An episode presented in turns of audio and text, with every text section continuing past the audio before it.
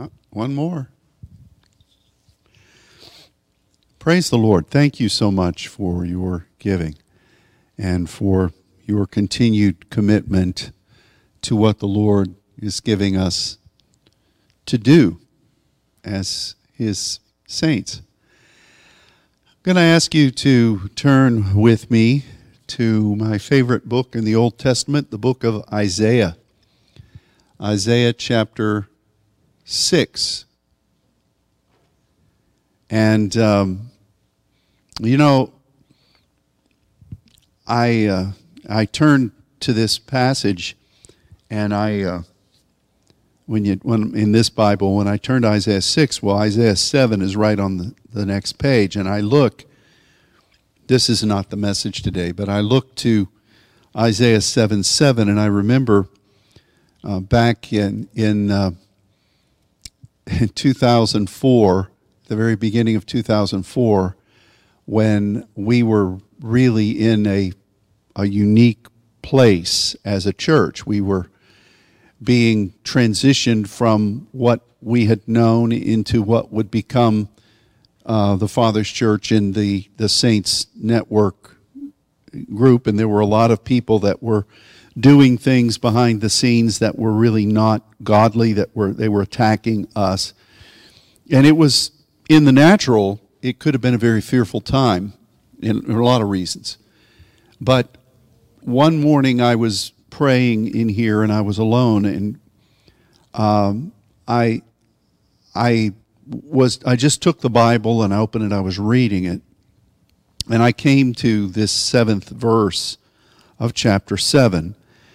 And this was when Isaiah was meeting with uh, King Ahaz, and this is where the, the passage in verse 14 about the virgin conceive and um, his name will be Emmanuel, that wonderful passage. But verse 7 says, Thus says the Lord God, it shall not stand, neither shall it come to pass.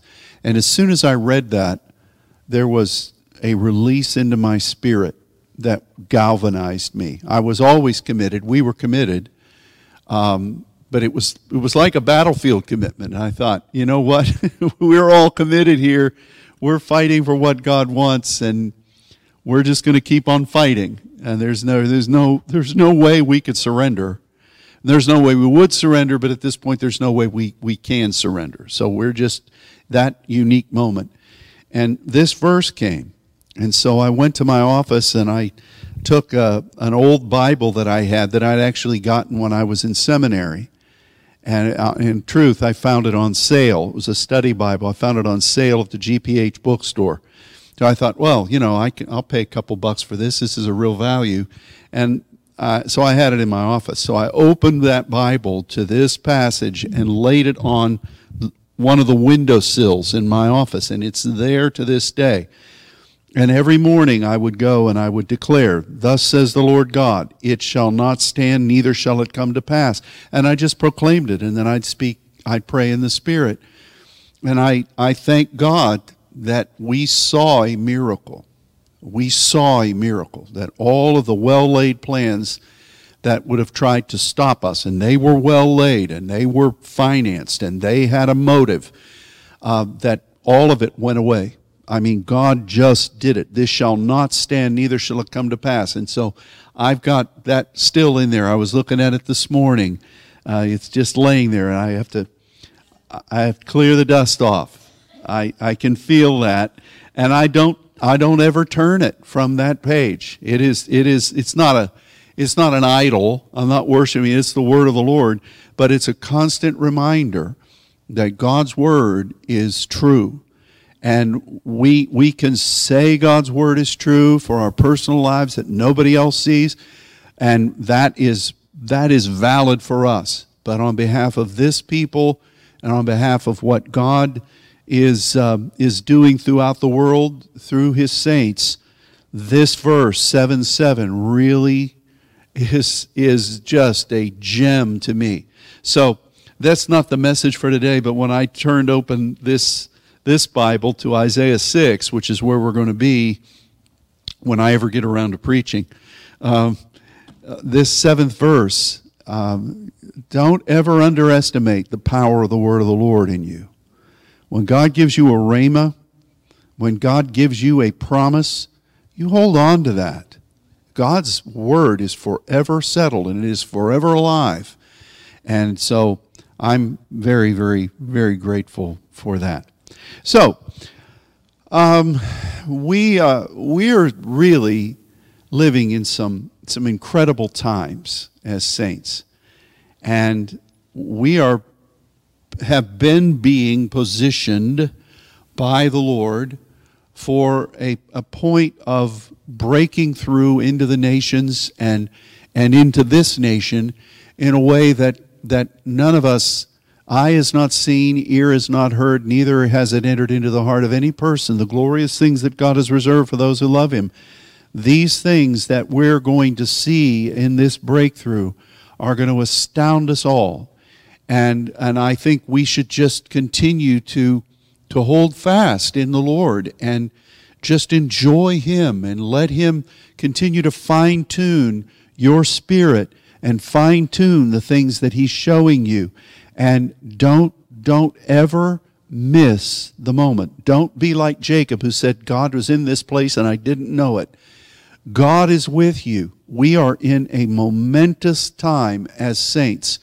And as was prophesied uh, at the beginning of this pandemic, or before that, God said that He was going to change us as saints in a way that would be greater than when we first were changed.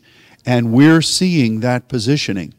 And so I, I, I have been blessed by the Spirit guiding us into reflections of what happened in Moses' life, uh, what happened in Elijah's life. You know, again, this past Wednesday, we shared about uh, when Elijah was up on the top of that mountain dealing with those demonic prophets. And the, the one verse that we just didn't uh, ever really focus on because there's a lot of bombastic things that happen there with the rain coming, the fire falling, him slaying those guys. But Elijah brought the people together before he did any of, of before God brought the fire, and they rebuilt the altar of the Lord. I think that that is really symbolic it's not only symbolic, but it, it is, is a testament to what God's been doing in you and in me, and how um, He's causing us to not necessarily rebuild things that have fallen, but to remember the things that, that He put in place. And, and then perhaps even to, uh, to, through His Spirit, gird up places that He's going to build upon. So we've looked at Elijah, we've looked at Moses, we've looked at other points of transition from the Mount of Transfiguration, the ways God moves, and there are similar traits within all of them. But this past week, the Lord directed our attention to Isaiah 6. This was another one of those transitional moments. And in verse 1, very familiar passage, in the year that King Uzziah died, I saw also the Lord sitting upon a throne, high and lifted up, and his train filled the temple. Each one of these things we have talked about a great, at great length. So I'm not going to revisit them today. But the, the story of Uzziah, the story of the throne, the story of the train of the Lord, those are all incredible. And, and then above this stood the seraphims, which are the fiery ones. These are the angels of, of fire that are mentioned in the scripture. If you look at the derivation of their word, it, it, it can mean a bright and burning look, like copper wood, or something that um, something that could be an implement in the fire that could go into the fire and not be um, to not, not be corrupted, but would reflect the fire. These beings were made to function in the fire of the Lord.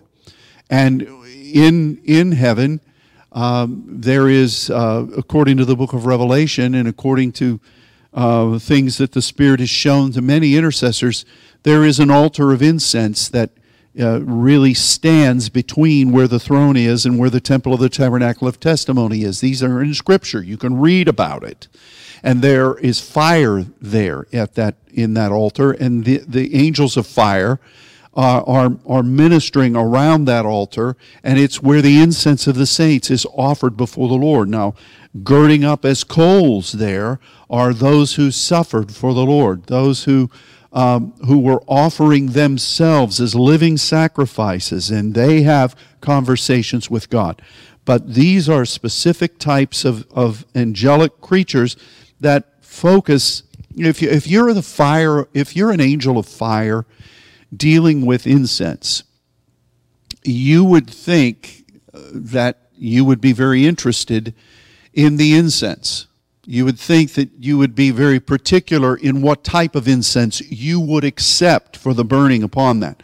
And I believe that these types of angels, which we have seen as the Lord would show during our times of worship, during the times of dancing and waving the banners, um, these types of angelic beings uh, are, are very much uh, influences of the divine uh, that in, uh, inspire our intercession. So these beings are there. Why? They've got six wings, um, which would say to me, I mean, if you speak about six, it's the number of man, but it's also um, it's also a number that signifies that they in themselves don't fulfill the ways of God. They serve the ways of God. So with two of their uh, wings, they cover their face, which, which really says we are devoted to the face of the Lord. We're not letting our face be influenced by any other face. We're devoted to the, um, to the, to the face of God, to the ways of God. And with two, they cover their, their feet, which means we are devoted to stand where God wants us to stand, and we we, uh, we will not go off on our own pathway. We will not divert from what God has called us to do. But with two wings, they fly, which means they're at the bidding of the winds of the Spirit. And, and so that, the study of the seraph, we're not worshiping angels, but the scripture certainly says a number of things about them. That these beings are, are there is, is a very interesting addition to this because God could have had, you know, in Ezekiel's day, God had cherubs that came and were, were moving with the wheel within the wheel. And God has had other times, like when he met with Joshua looking out over Jericho, the angel of the Lord was there. And, um, uh, but I, I, just, I just think it's interesting and we must not skip past this as some kind of a, of a frill or a bow on the package, that these fiery ones are, are there. And, and I, I believe that I'm not making a doctrine of this, but these ones are the ones that take a coal from off the altar. Um, I mean, altar is kind of uh, is kind of a generic word and we know of the two types of altars that were there in that complex of, of the temple and the tabernacle environment. You know, there was one for the burnt offering for sin, and then there was an, an altar that burned the incense. That's the one that's in heaven. There is no more sacrifice for sin in heaven. That has been offered. So God put it in the heavenly garage sale. He got it out of there. There's no more need for that. But the altar of incense is there. And um, we read about it in the book of Revelation. So I believe that this, this representation, and, and they cry, Holy, holy, holy is the Lord of hosts, the armies of heaven. They're, they're talking about how God is coming to do a work, the whole earth, that the whole earth would be full of his glory. This is a transitional moment for Isaiah.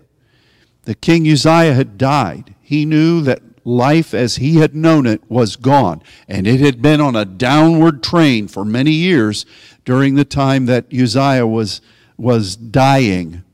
And, um, but, but the fact that there is this angelic group that really function on behalf of incense is, and prayer and what God, partnering with what God is wanting to do at his throne is very interesting. Uh, because at this transitional moment, Isaiah sees this, and it's, it's incredible. The posts of the door moved at the voice of him that cried, and the house was filled with smoke. Now, it's interesting. The smoke, that sounds like incense, doesn't it? Um, the, the house was filled. These angels, the angels of fire, are, are I'm sure that if, if you were to see the, that altar in, in the heavens with the fire and them moving around about it, um, that, that, that incense that rises and it just blesses the Heavenly Father. I can see how God didn't want to go anywhere without that being around. So the house being filled with the smoke of the Lord and these angels that deal with incense and the, the, the, the wonderful burning there. There they are meeting with Isaiah. I love that. See, because you cannot separate, you cannot separate that kind of environment from, you cannot separate that kind of environment from um, revelation, insight. You, you, you know, you, you cannot separate an intercessory capacity with, from from gaining insight as to what God's going to do. And I would say that out of all of the Old Testament, and I love all of the Old Testament, but Isaiah is my favorite book. It is the New Testament book of the Old Testament. The prophecies he speaks about the coming of Jesus, the sacrifice of Christ, and, and revelation, unknown tongues, um, line upon line, precept upon precept, the, the judgments of those who are settled instead of wanting to move forward. Arise, shine, for your light has come, and the glory of the Lord is written, risen upon you. The testimonies of how the, the, the nations of the earth are going to come and kings are going to come to the rising. All of these things and more are prophesied by this wonderful prophet who spanned many different um, uh, administrations of kings. But I dare say that um, the, the reason for that empowerment was because of this encounter with incense, with intercession, with the fire of the Lord. And um, that, to me, is the primary reason that God has blessed this house and the saints with the incredible measures of understanding of the, of the pneumatikos concepts of the Scripture.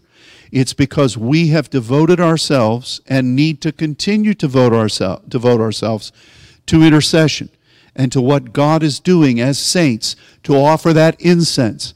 And that the very things that you and you and you and all of you are praying in diversities of tongues before the Lord are being captured and are being consumed on that altar of fire that blesses the Father.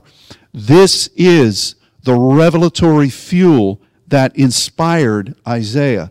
And it is what you and I are privileged to be living today. Amen? So, verse 5 Then said I, Woe is me. Now, this is kind of funny because you know, if you look in in in the uh, in what this word is in the Hebrew, it's oi.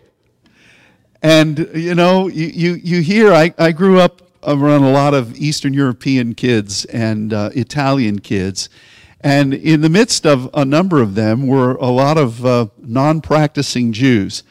And these kids, if you if you went to their house or if you were around their parents, that was a common phrase that they'd say, "Oi, Oi vey. You know, they'd say that, and it, it really means, if you look it up, how foolish is this? Or, my goodness, this just went haywire. It was an expression that it was, it wasn't a cuss word, but it was, it was, um, it was like, it was like a word that just meant, how in the world, how did this get so screwed up? You know, what in the world's going to happen next? What's next? Oi! So this is, you know, here is, here, holy, holy, holy. The temple's shaking and the smoke's filling and the Lord is there.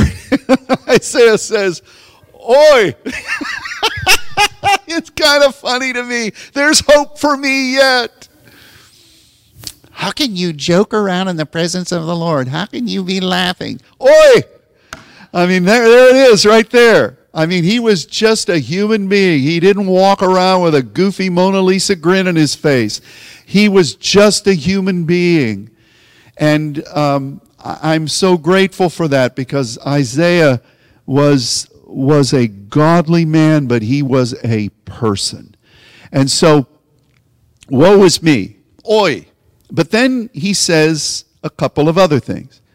The first one is, I am undone. Now, this was a really popularized thing back when we all started praying, and it, uh, the vineyard movement really would people if they were touched i used to joke with teresa about this you know are you undone yet that was a big phrase oh i'm just undone and and if you look though at what this word means. It doesn't just mean you're disheveled or that you're just beside yourself, you know, oh, the glory of the Lord, if I know anything, you know, I, you know, it, it, it this, this is a really picturesque word because it always means to see something beside you or beyond you that is much better and you recognize that you are not that. It, it, it's, it's very interesting and you look it up, it is unquestionably what this means. To look at a picture of something that you need to become, but you recognize that you're not there yet. Now, first place, oi, then this. And, and I, I really believe that this is the signpost of the walk of grace. You recognize there's some place that God is wanting to bring us, and we're not there yet. And we need to get there. And, and when you really recognize, when you really encounter this word that Isaiah says undone, you can, you can react to it in a couple of ways. Uh, or actually, probably three ways. And this is the way it is with anything in the Spirit you can either say, uh, if it's there, that's fine. I don't care. How does that affect me? That's not a good, that he that is ignorant, let him be ignorant still. Agnoeo, that's what the scripture says.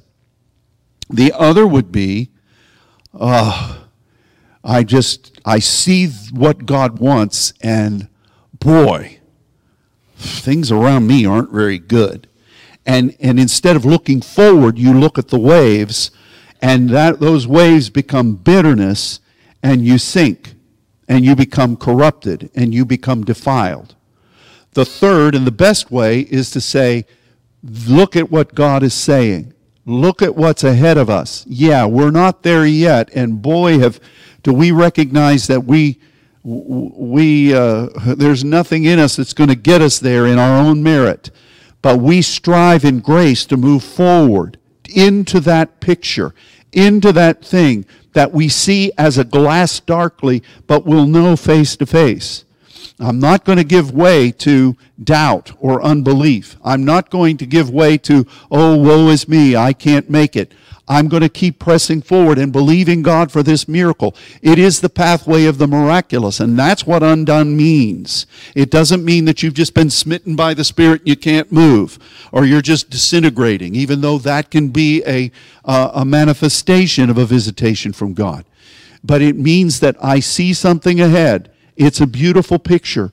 And I, I, in comparison, I am nothing, but I'm going to go forward. Now, so with that, let's look at this threefold progression. Isaiah first says, Oi. yeah, so he admits, boy, I'm in, a, I'm in a peck of something here. The second is, I see uh, the reason that God is here. Yeah, you could say, was this just an expression of the fact that God was there? Or was God really showing him something that was beyond? Well, I have to believe by the choice of this term that the Spirit used, God was showing him something.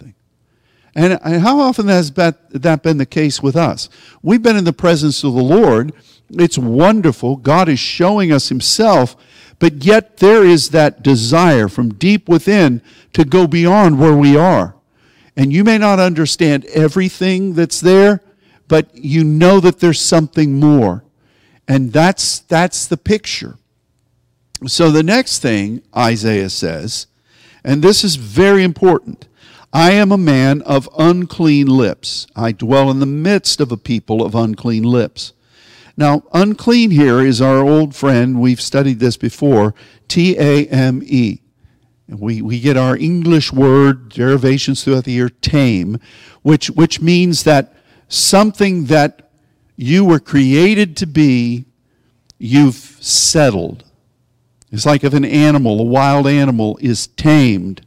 Well, they may not be out exhibiting all the things that they genetically should have been doing. Now they're just there. They've, they've been forced to settle for a lifestyle. And, um, you know, uh, I, yesterday I went by to uh, pick up Allie uh, and Kelly to take them downtown, and there was uh, their little, one of their little dogs, Maya. And Maya was real excited to see me doing a little spin and everything. And, and um, but, but that dog, obviously, in its genetic makeup, was made to herd, H E R D. And you can tell the way it moves, but yet it's tame. This dog is in the house, and about the only thing it herds is it gets underfoot or it goes to the window and barks at squirrels. So you think that's what she should do. I mean, she's a good household companion. She loves the kids and she loves Kelly and Fabian. She doesn't quite know what to make of the baby yet, but uh, she'll she'll be submitted to it soon. Um, but you know what what she was actually supposed to be, what she was bred to be, is not really being fulfilled. And I think that that is truly the, the, the, essence meaning of what it means to be unclean here. It doesn't mean to be filthy. It doesn't mean to be uh, some vagabond that's committed heinous sins. It just means that you're living below, uh, maybe not through any fault of your own, but you're living below what God is wanting. And I think that for Israel at this time frame, um, they all knew that. When Uzziah was uh, judged by God and leprosy came, and uh, instead of being the uh, the advanced guard of creativity in the known world, now they're just watching the king slowly die, and his son, who was a very uh, he was a very good manager, but he really wasn't he wasn't leading the people forward. He was just watching over what his father had built. They watched it go downhill. And instead of being the vanguard of God's people, they were just existing. And so Isaiah says, you know, there's not been a whole lot that I could do prophetically you know, what are you going to do? Is the prophet going to surpass God's authority? No, you can't do that. Is the prophet going to trump the king? No, you can't do that. We got to wait till God, what, whatever God is doing is finished. And, but, but the people, look at the people. You know, Isaiah saying, I am, I'm a man of unclean lips. He's a prophet. That's what his, li- his lips are supposed to be, prophetic. And, and I've, I've been tamed. And the people here are tamed. This is what he's saying. And in, in the, the woe is me, I see something that we should be, we're not there, and we're tamed. Uh, I'm not faulting Isaiah. I'm just saying this is what's happening. This is this moment of transition. God had a lot yet to do. For, in fact, arguably, Isaiah's ministry truly began in earnest in this sixth chapter. What he said in the first five are great. They're, they're great. But it's like he became supercharged since this time. And I think we're at this point. And I think all of these transitional passages in the Word are the same thing.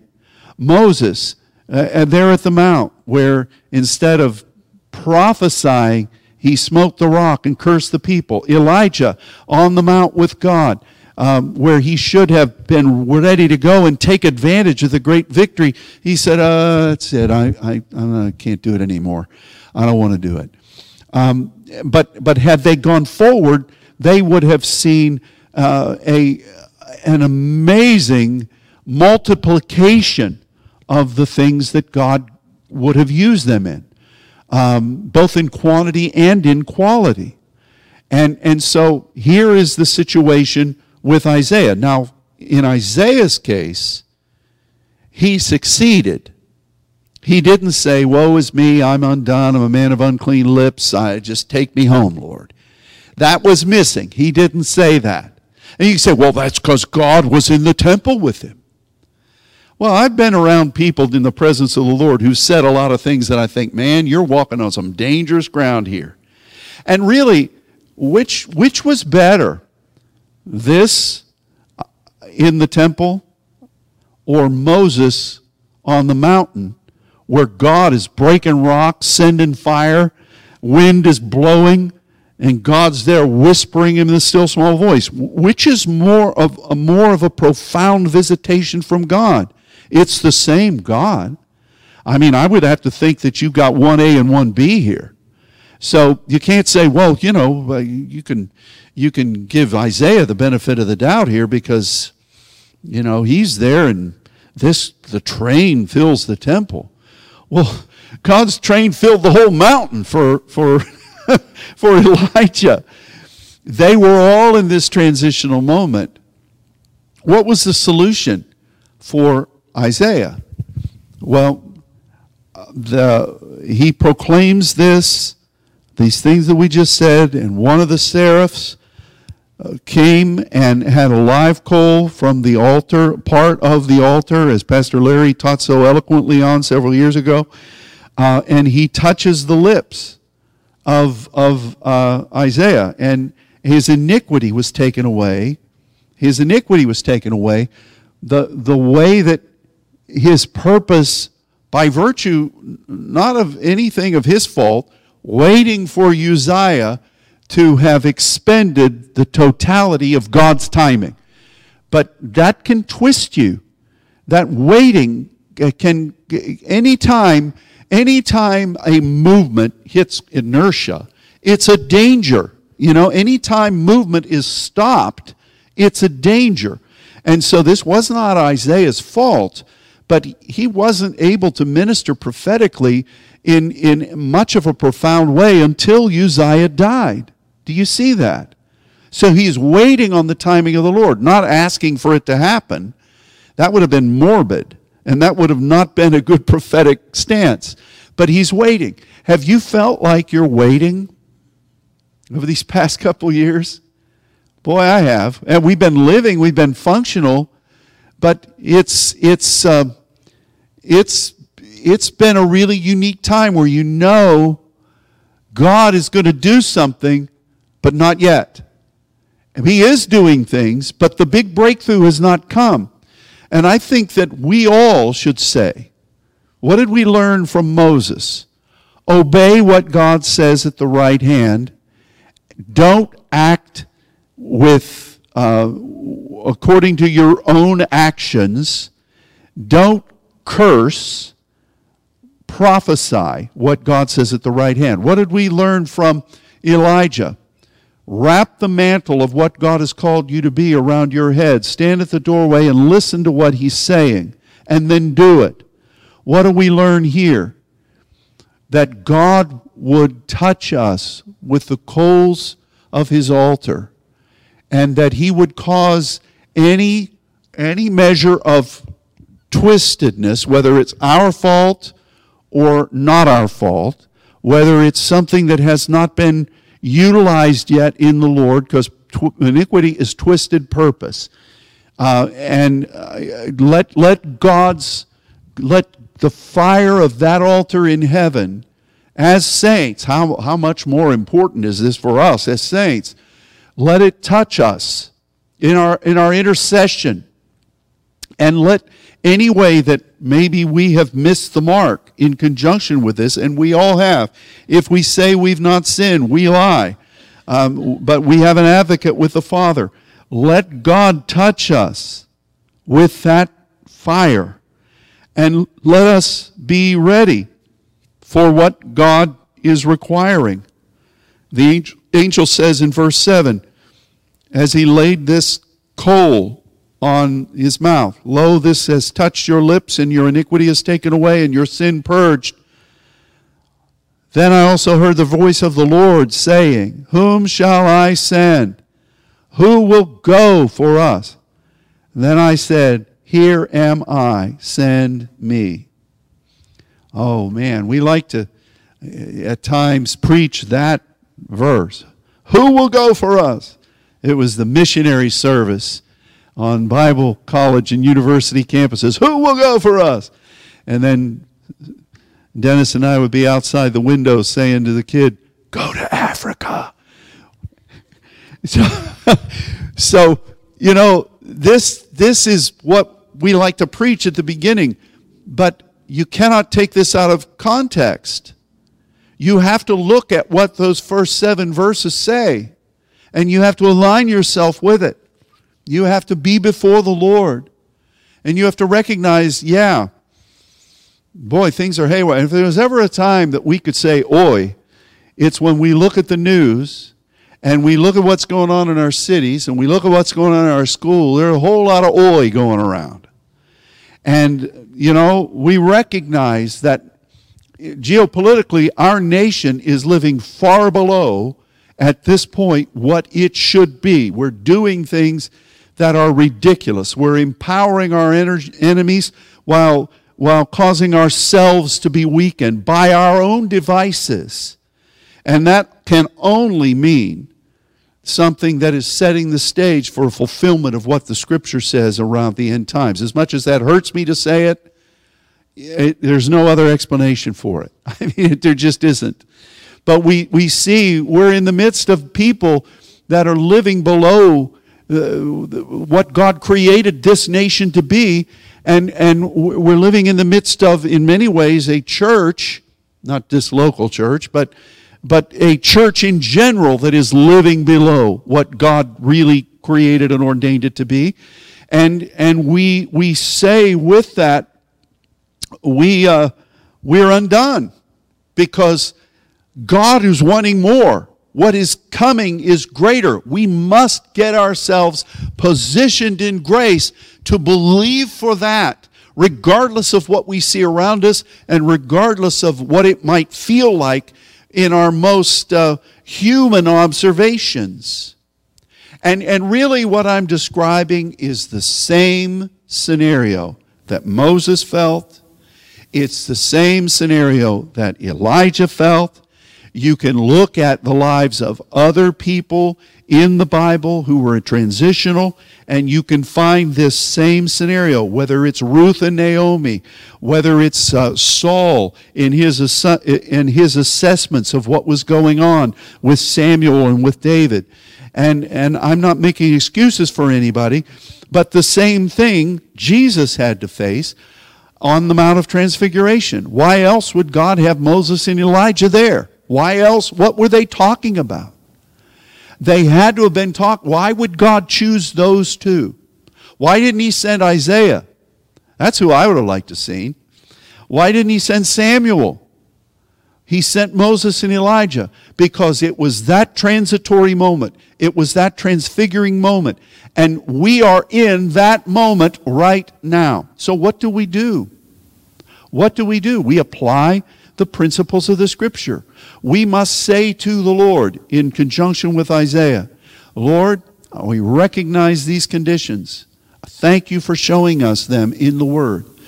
Help us to grasp uh, through the power of your Spirit what the Spirit is guiding us into in the truths that are coming.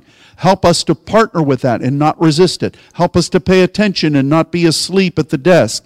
Help us to move forward in that and not to give place to bitterness. Let us not give place to the taming of this time of waiting, but let us be rather inspired and empowered by the fire of heaven, the fire of the Lord. May it ignite what we were created to be so that we can serve you in this hour. Let us be like what Moses should have been and I'm not faulting Moses. These are difficult transitional moments. And thank God for their example. We cherish that. But let us do what God says at the right hand. In order to do that, we've got to spend time at the right hand. We've got to be there as intercessors and to hear what God is saying. Let us be as Elijah Let us remember the mantle that God has outfitted us with. What is our calling? What is our identity in God? What has He empowered us to represent throughout the world? And let us listen to that still small voice. And let us not give up.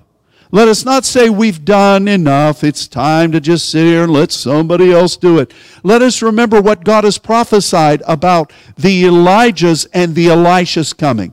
What more could Joshua had done had Moses remained in position? What more could what more, what could Ahaz have done had he listened to what Isaiah was saying in chapter 7? Isaiah said, "Look, don't make that agreement with Syria. Don't do it. They have no good intentions for you. Stand and believe the Lord. Ask of him a sign, and he will grant it to you. Sha'al before him." And Ahaz said, "No, I'm not doing it." We must not surrender to the waves upon which we're walking. We must be those intercessors who are pleasing to the Lord and who are serving Him on earth as it is in heaven. Now, how do we do this? Do we wait until one of us sees an angel flying through here with fire? Or do we believe that we've been functioning in this environment already? I mean, we are, we are citizens of heaven. Our conversation is there.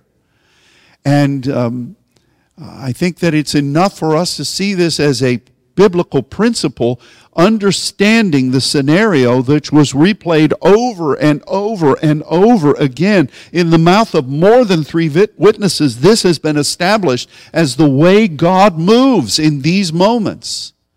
And live and act like we understand this. This is what we must do. We don't need some big, strong dude to come in and lay hands on us and knock us into next Tuesday. We need to represent what God has made us to be. Every one of you is powerful in the Lord. We need to act like it and be it. We need to do this. And we're the voice of one crying in the wilderness as we prepare the way of the Lord. This is our responsibility, and it's a great one. It's a we are privileged people. But we say with Isaiah in anticipation of, Here am I, I'm ready to be sent. Have you said that recently? Have you been willing? I have. Every day, Lord, how long? I'm not trying to pester God. I'm ready. And the people are saying, When can you come? When can, when can saints come? Well, we're just kind of waiting, and we're waiting. Here am I, send me. But we've got to be prepared for that. We need these factors. You know, and I, I'm going to end with this. Describing this principle and describing these factors, it's obvious that they're all around us. And if we focus on the factors, the first parts of these factors, we can become very discouraged, can't we? it bothers me. You know, like if I'm watching sports with some of you don't, and I see I see somebody that is paid and they're supposed to be a professional and they make the most egregious elemental mistake in strategy and you think why did you do that what were you thinking? With 12 seconds left on the clock, why did you catch a pass over the middle and run down the field when the clock is expiring? Why didn't you get out of bounds? A elementary school kid knows that. Why don't you know that? It irritates me when I see things that are going on in the government and I think, dear God, save us. What in the world is happening? And then you can, you can just become irritated. See, well, we're going to teach this in the schools. We're going to line up kids in third grade and we're going to tell them these heinous things and we're going to tell them how to do these heinous things and we're going to do it so that we can show love that oh boy that just i think no no not here we're not going to let this happen. We can look at all the, the, we can look at dozens of those things with heart, without even trying. I mean, it's just all around us. If we were ever saying we d- dwell in the midst of an oi environment, it is now. But we could look to say where sin abounds, grace does much more abound. We want grace to abound, but we don't think that the, that the, uh, the fertilize of grace is the sin that's abounding.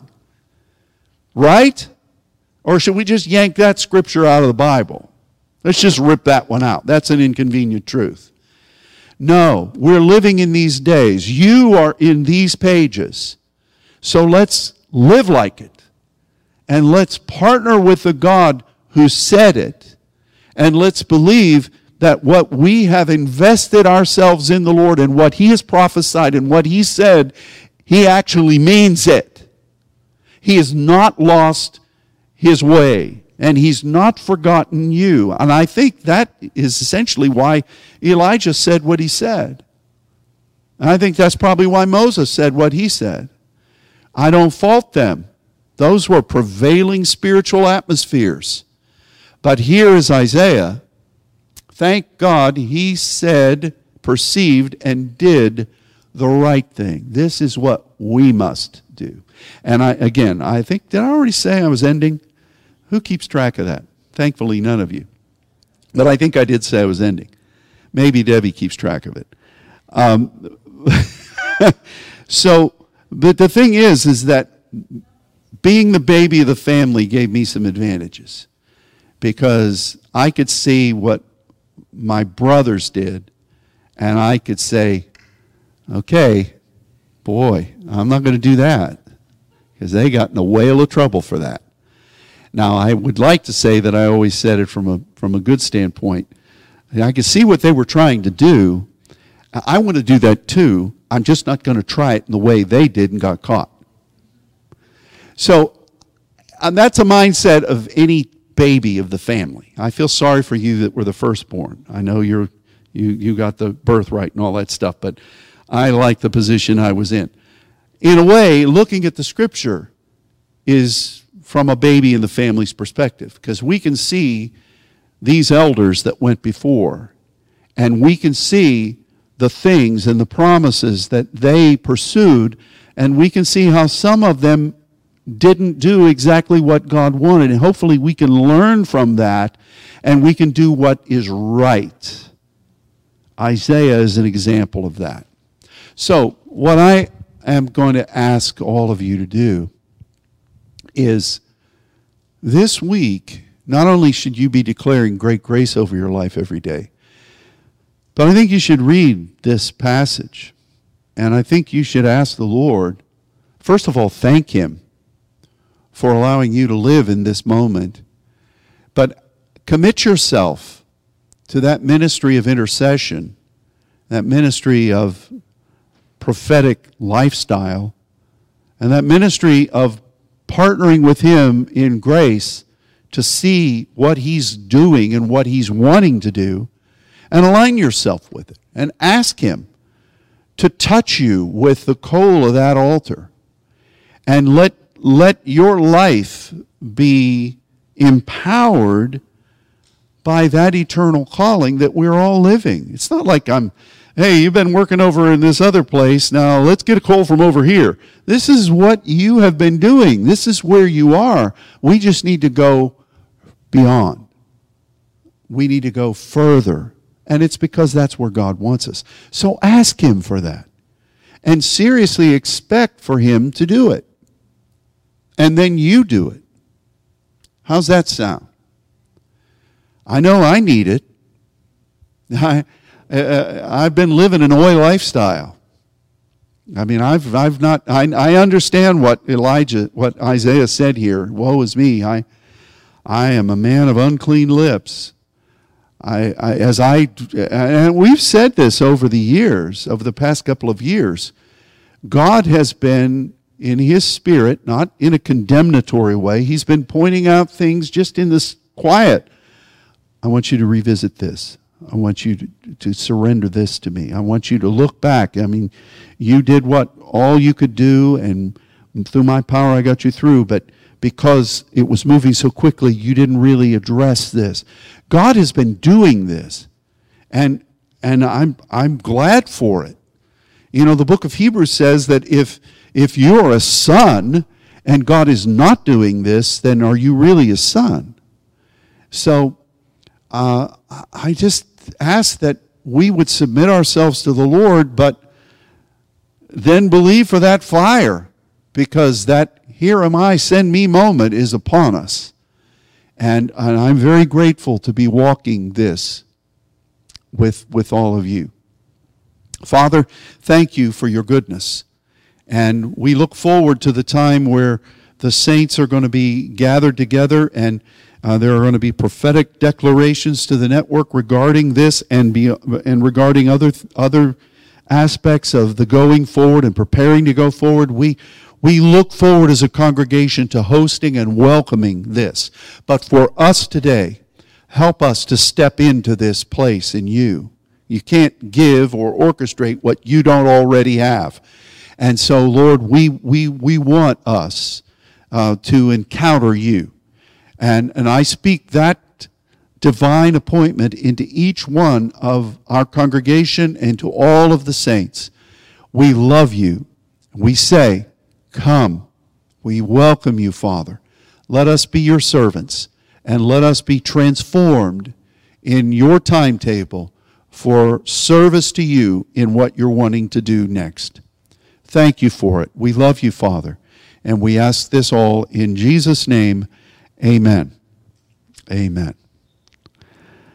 Well, God bless all of you. Thank you for being here. It's great to see you. And thank all of you for, for tuning in. Um, let's, let's be faithful to seek the Lord. Amen. Goodbye.